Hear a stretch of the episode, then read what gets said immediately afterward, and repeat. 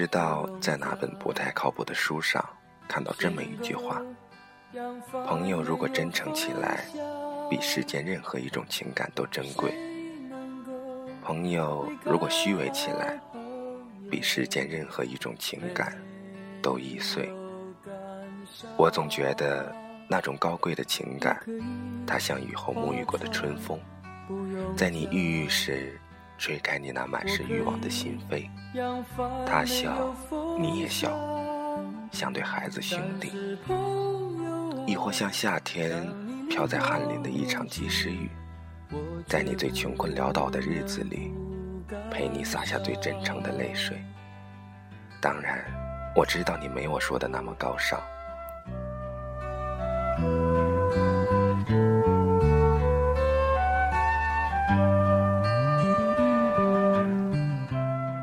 几十年后，当我老了，拿一把扇子，悠哉地坐在摇椅上，望着落下的夕阳，还可以拿出另一只手掌，慢慢细数那一个又一个被称作朋友的可爱名字。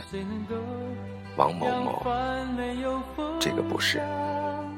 张某某，这个不可爱，不算。嗯，这么数的话，五个手指确实是多了点。不过我确定的是，你是一定在这其中的。划船不用桨，我可以扬帆没有风向，但是朋友啊，当你离我远去。我却不这里是荔枝 FM 七八九五幺七，失眠的爱情，每一个失眠的夜晚都有我陪着你。我是主播南声音。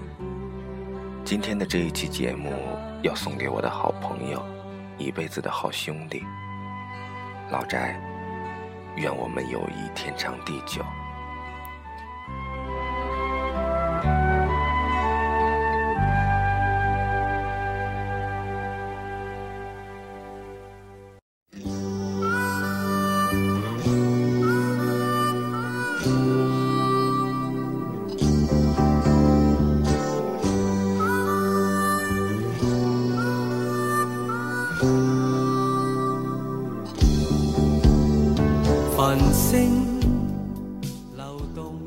其实，当我第一次知道要录这一期节目的时候，我是是拒绝的。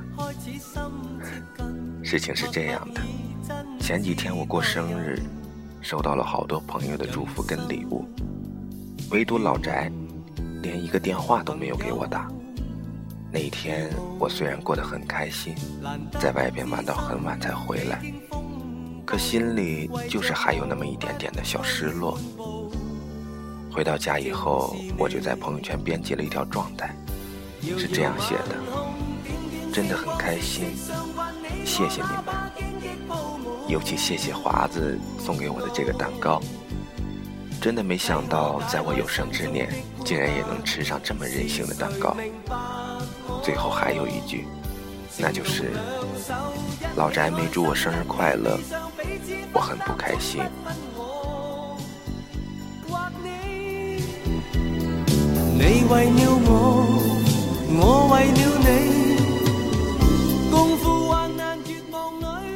当我发完这条状态以后，我以为他看到了就会给我打个电话什么的。就这样，我大概等了一个小时左右。我感觉他应该真的不会给我生日祝福了。我就开始玩手机，可是当我打开朋友圈的时候，竟然看到了他发了条状态。最令人气愤的是，里面竟然一个字都没有提到我。我一股莫名的火就涌了上来，打开通讯录，拨通了他的号码。你们猜怎么？这丫的竟然给我挂了！越想我就越生气，越想越生气。过了好长时间，他的电话才姗姗来迟。接起电话，我就劈头盖脸的先臭骂了他一顿。他怎么可能忘记我的生日？根本没有可能。反正后来也不知怎么，说着说着就说到我播音的事情上来了。他说：“你玩那个什么播音，我怎么就没见你给我播过一期呢？”我说：“大哥，我播的都是情感类的节目，我怎么给你播？”然后你们都猜不到他是怎么说的。他说：“怎么的？你的意思咱们两个没情感呗？”一时间，我竟发现我已经无言以对了，以至于后来他威胁我说：“如果你不专门录一期节目给我，那咱俩就绝交。”此时此刻，听众朋友们，我就想问一句，在你们身边有这么臭不要脸的朋友吗？共赴患难绝望里，紧握你手，朋友，遥遥晚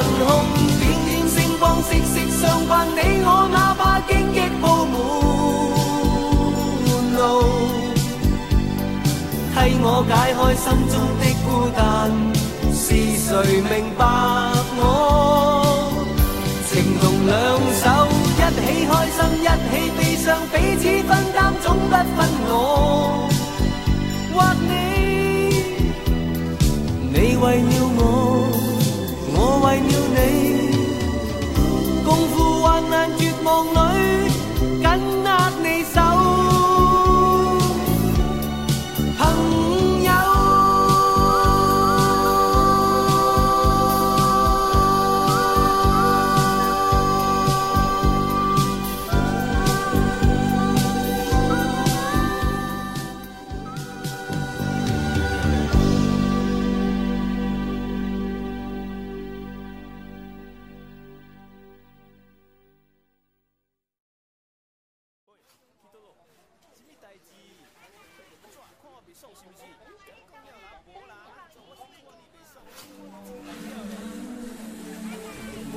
Candela, y 他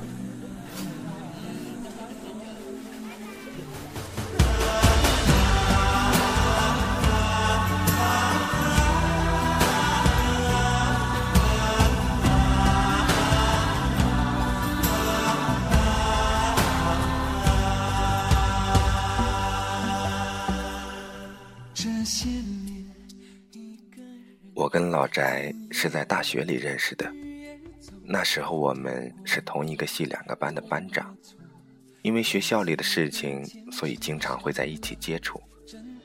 那时候的我们，都还是相敬如宾的。那时候的我们，谁都没能想到，在以后的日子里，我们会是兄弟。记得真正让我们彼此接纳对方的日子。是在大学毕业的一次一起打工的岁月，我们在同一家饭店里打工，那是一家烤肉店，我们导员朋友开的。当时店里就只有我们两个服务员。从那天起，我们就开始了长达四个月的同居生活。呃，这里呢，请小伙伴们不要歪想啊。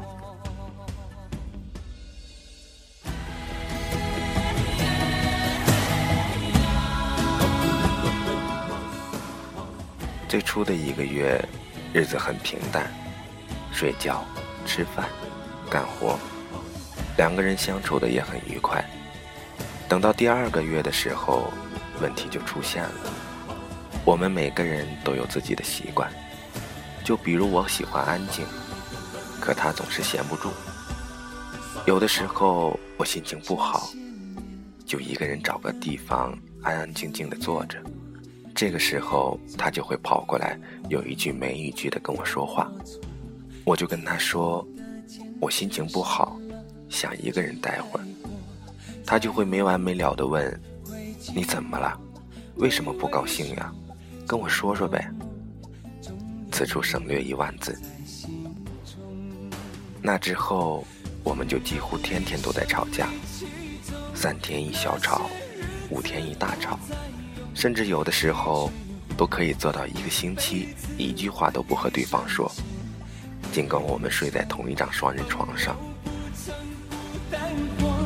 一朋友你会懂，还有伤，还有痛，还要走，还有我。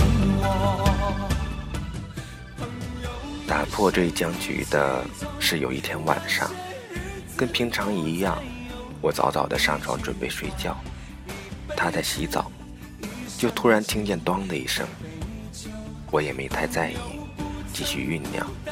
就在我马上要睡着的时候，我听见他在喊我的名字，我还在纳闷儿，哟，怎么会这么出息，先搭理我了？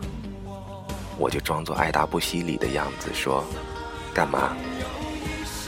他说他把浴缸踩漏了，脚底下划了个口子。我当时还有点懵，我说你说什么？他又说了一遍，我这才意识到事情的严重性，赶紧跑过去把他从那像刚拍过鬼片的浴缸里弄出来，简单的处理一下之后，就穿上衣服往楼下跑，去给他买纱布，买止血药。尽管他嘴上说着不用我管，尽管当时已经是凌晨，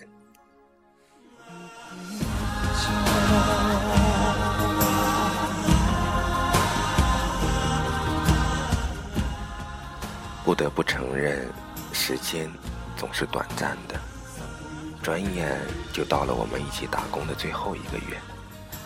虽然那次的事情让我们有所缓和。可是我们还是每天都因为这样那样的事情吵着，而这样的生活，却也让我们乐此不疲。后来我因为生了一场大病，就先辞职了。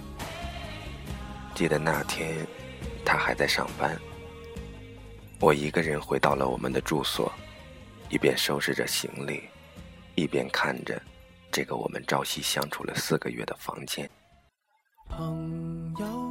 被子叠得很整齐，地也擦得很干净。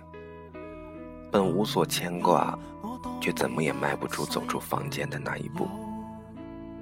放下行李，转身进了屋，找了根笔，找了片纸，想想跟他这四个月的点点滴滴，就写下了一行字：老翟，我走了。以后没人跟你吵架了，我不在，你要好好照顾自己。我不知道的是，就在我走的那天晚上，他回去看到了我留下的纸条，竟然哭了，哈哈，他竟然哭了。别问我我是怎么知道的，因为当时他给我们导员打了电话，被我们导员一顿嘲笑。后来，当导员告诉我这件事情的时候，我的第一反应是：这脑残，哭个毛线！我还在那里傻笑，笑着笑着，咦，怎么流眼泪了呢？呃，可能是进沙子了吧？嗯，一定是这样的。后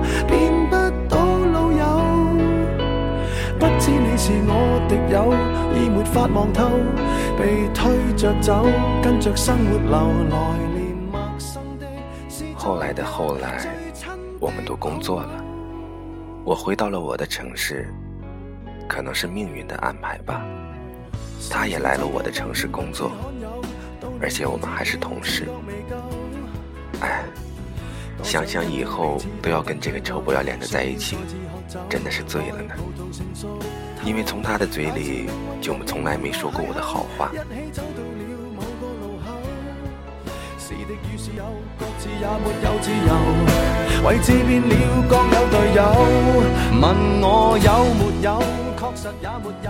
朋友就算再好，总会有一段时间互不理睬，互不关心，不是因为烦了。也不是因为喜新厌旧，只是因为大家都忙于生计。真正的朋友是冷漠一段时间后，还依然在你的身边关心你，和你一起打闹，一起吵架。许久不见后再相聚，也不会尴尬。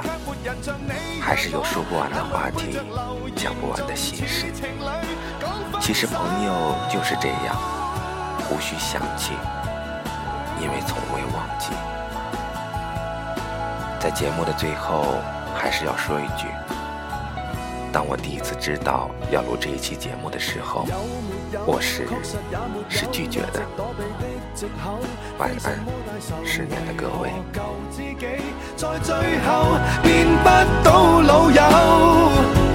不知你又有没有挂念这旧友，或者自己早就想通透，来年陌生的是昨日最亲的某某，总好于那日我。